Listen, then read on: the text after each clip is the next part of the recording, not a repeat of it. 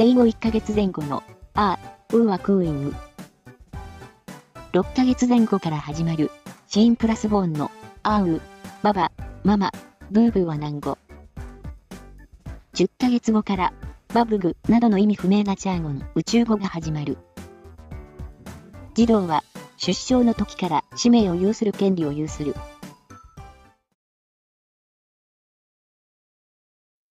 アウトリーチ、訪問支援で行う家族へのケアにおいて、特に初期に活用できる概念として、最も適切なものを一つ選べ。1、ジョイニング。2、レジリエンス。3、リフレーミング。4、マインドフルネス。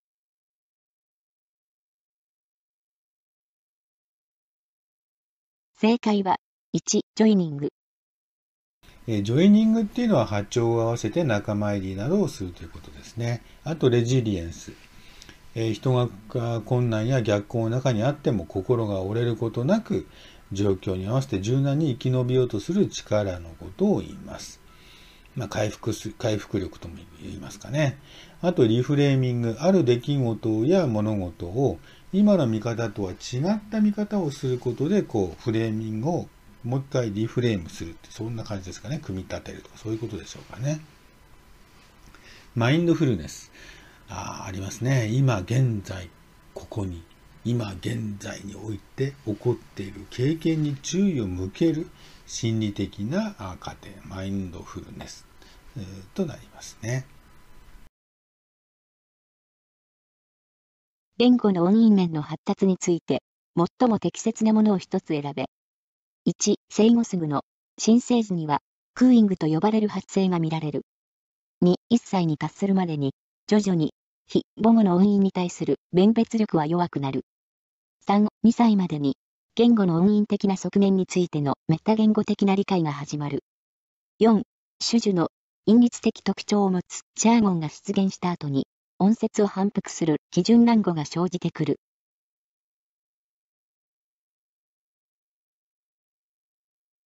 正解は、2、1歳に達するまでに、徐々に、非母語の音韻に対する弁別力は弱くなる。えっ、ー、と、まず、クーイングなんですけど、これは生後1ヶ月ぐらいから始まる、あー、うーとか、そんなやつですね。えー、だからこれは、あ生後すぐの新生児ではないので、1番は間違いですね。で、2番、1歳達するまでに徐々に非母国語の音韻に対する弁、音韻がま区別できなくなるところですね。これはですね、えー、6ヶ月から8ヶ月の頃の子供は、非母国語、例えば英語とかですかね、日本人においてはね、の音を識別できるが、8から10ヶ月時では、えー、識別能力が低下し、10ヶ月から12ヶ月はほとんど識別できなくなる。ああ、そうなんですね。だから英語習わせるんだったらもう1年経ったらちょっと難しい。こんな感じなんでしょうか。赤ちゃんの時から英語を聞かせてればね、えそのまま英語が母国語みたいになっちゃうっていう、そういうことですよね。要するにこういうことがあるから、あ英語あ、後で英語を勉強するの難しいということになりますね。で、3番目は2歳までに言語の音韻的な側面についてメタ言語的な理解が始まるということですが、メタ言語的、メタ言語的理解っていうのは2歳じゃなくて5歳から6歳で発達するということですね。ちょっと難しいですかね。で、4番目、種々の因律的特徴を持つジャーゴン。ジャーゴンが何かわかんなきゃダメなんですけど、ジャーゴンが出現した後に音節を反復する基準難語が出てくるよっていうことですね。えっ、と、まず、クーイング、あーとか、うーとか、これが、1、2、3ヶ月ぐらいになりますね。で、難語、繰り返すのか、パーパーパーパーパーとか、キーキーキーキーキーとか、そういうことですかね。これを、が4月、4とか5ヶ月ぐらいまであとは、ジャーゴン。ジャーゴンって宇宙語っていうことらしいです。意味不明の、あ、コーキグーツータード、あ、こんな感じですかね。これが10ヶ月まで来ると。これはなんかね、一生懸命ね、ちゃんと言葉を言おうとしてんだけど、こう、ついていけないって、そんな感じなんでしょうかね。で、発語として1歳。1歳になったら、じー、じー、じー、じー、ばーばーとかって、ママパパとかって、これ1歳ぐらいから行くってことですね。まあ、発語が1歳。その前に宇宙語があるんだよっていうふうに覚えていただいて、クーイングから始まって南語ですよってことですね。クーイング、南語、ジャーゴン、発語の順番です。育児休業、介護休業等育児、または家族介護を行う労働者の福祉に関する法律について、誤っているものを一つ選べ。1、配偶者が専業主婦、主婦の場合は、育児休業を取得できない。2、3歳に満たない子を養育する従業員について、労働者が希望すれば、短時間勤務制度を利用できる。3、従業員からの申し出により、子が1歳に達するまでの間、申し出た期間、育児休業を取得できる。4、夫婦で取得するなど、一定の要件を満たした場合、子が1歳2ヶ月になるまで育児休業を取得できる。5、3歳に満たない子を養育する従業員から申し出があった場合、原則として所定外労働をさせることはできない。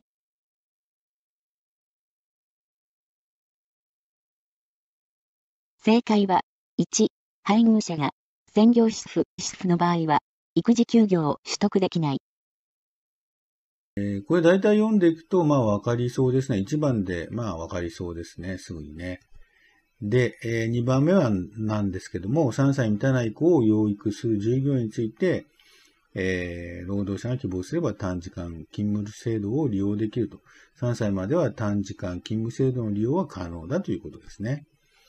で、えー、もう、説問の3は、従業員から申し出により、子が1歳に達するまでの間申し出た期間、育児休業を取得できると。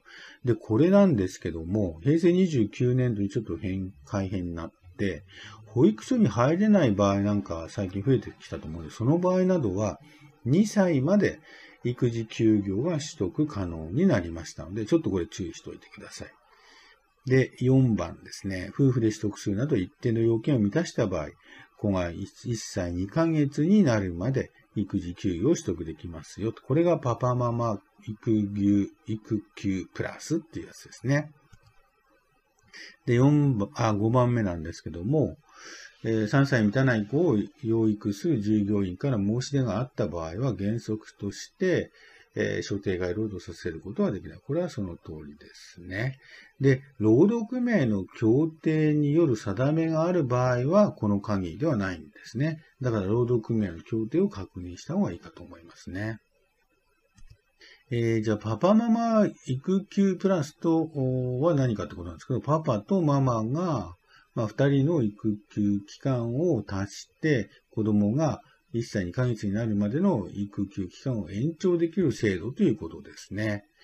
えー、これ例えばママ、ママが、えー、10月10日に誕生しました。これ産後休業があって、12月5日、8週間後から育児休業入りますよと。で、ここポイントなんですけど、10月10日に誕生して、10月10日の1日前でもいいんですけど、その前から育児休業を取ってないと、パパがですね、ここ延長して2月までいけないんですね。この1日って結構重要みたいですね。赤ちゃんが1歳になる前日までママが育休を取り、前日までママが育休、これ前日ですね。ママの育休が終わった翌日から、翌日から赤ちゃんが1歳2ヶ月になるまで、翌日から1歳2ヶ月になるまでパパが育休を取るという方法もあります。ありますよね。それがあるんですけども、パパの育休休業を被せて取得することもできますということです。職場の心理専門職として管理監督者研修を行うこととなった。研修内容に盛り込む内容として、不適切なものを一つ選べ。1、セルフケアの方法。2、労働者からの相談対応。3、代表的な精神疾患の診断法。4、職場環境などの評価及び改善の方法。5、健康情報を含む労働者の個人情報の保護。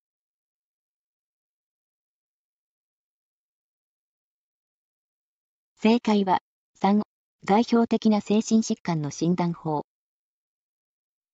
公認心理士も臨床心理士も、精神疾患の診断をすることはできません。よって、3、代表的な精神疾患の診断法が不適切となります。児童の権利に関する条約、子供の権利条約に含まれないものを一つ選べ。1、生命に対する固有の権利。2、残余財産の分配を受ける権利。3、出生の時から氏名を有する権利。4、自由に自己の意見を表明する権利。5、できる限りその父母を知り、かつ、その父母によって養育される権利。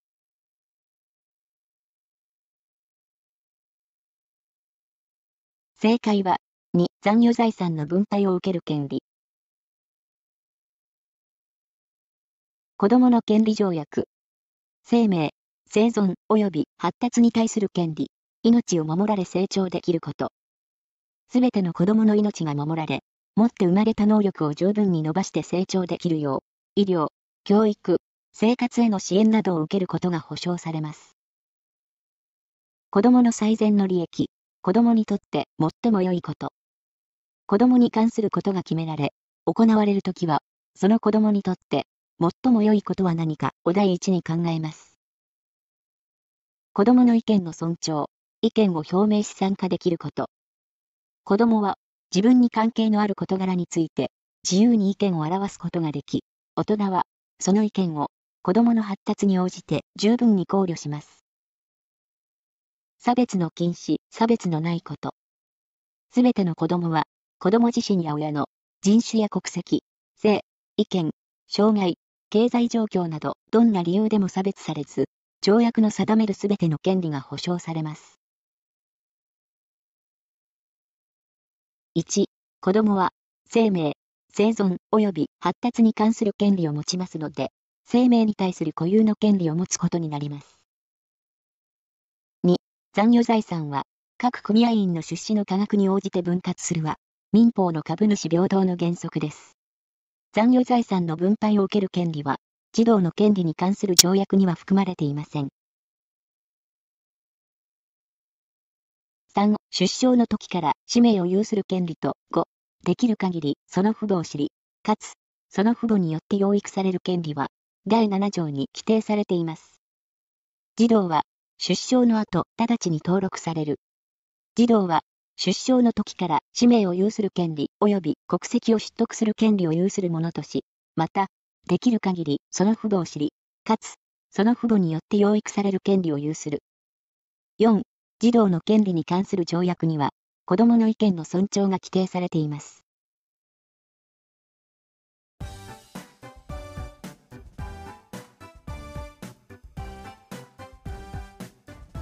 生後1ヶ月前後の、あー、うーはクーイング。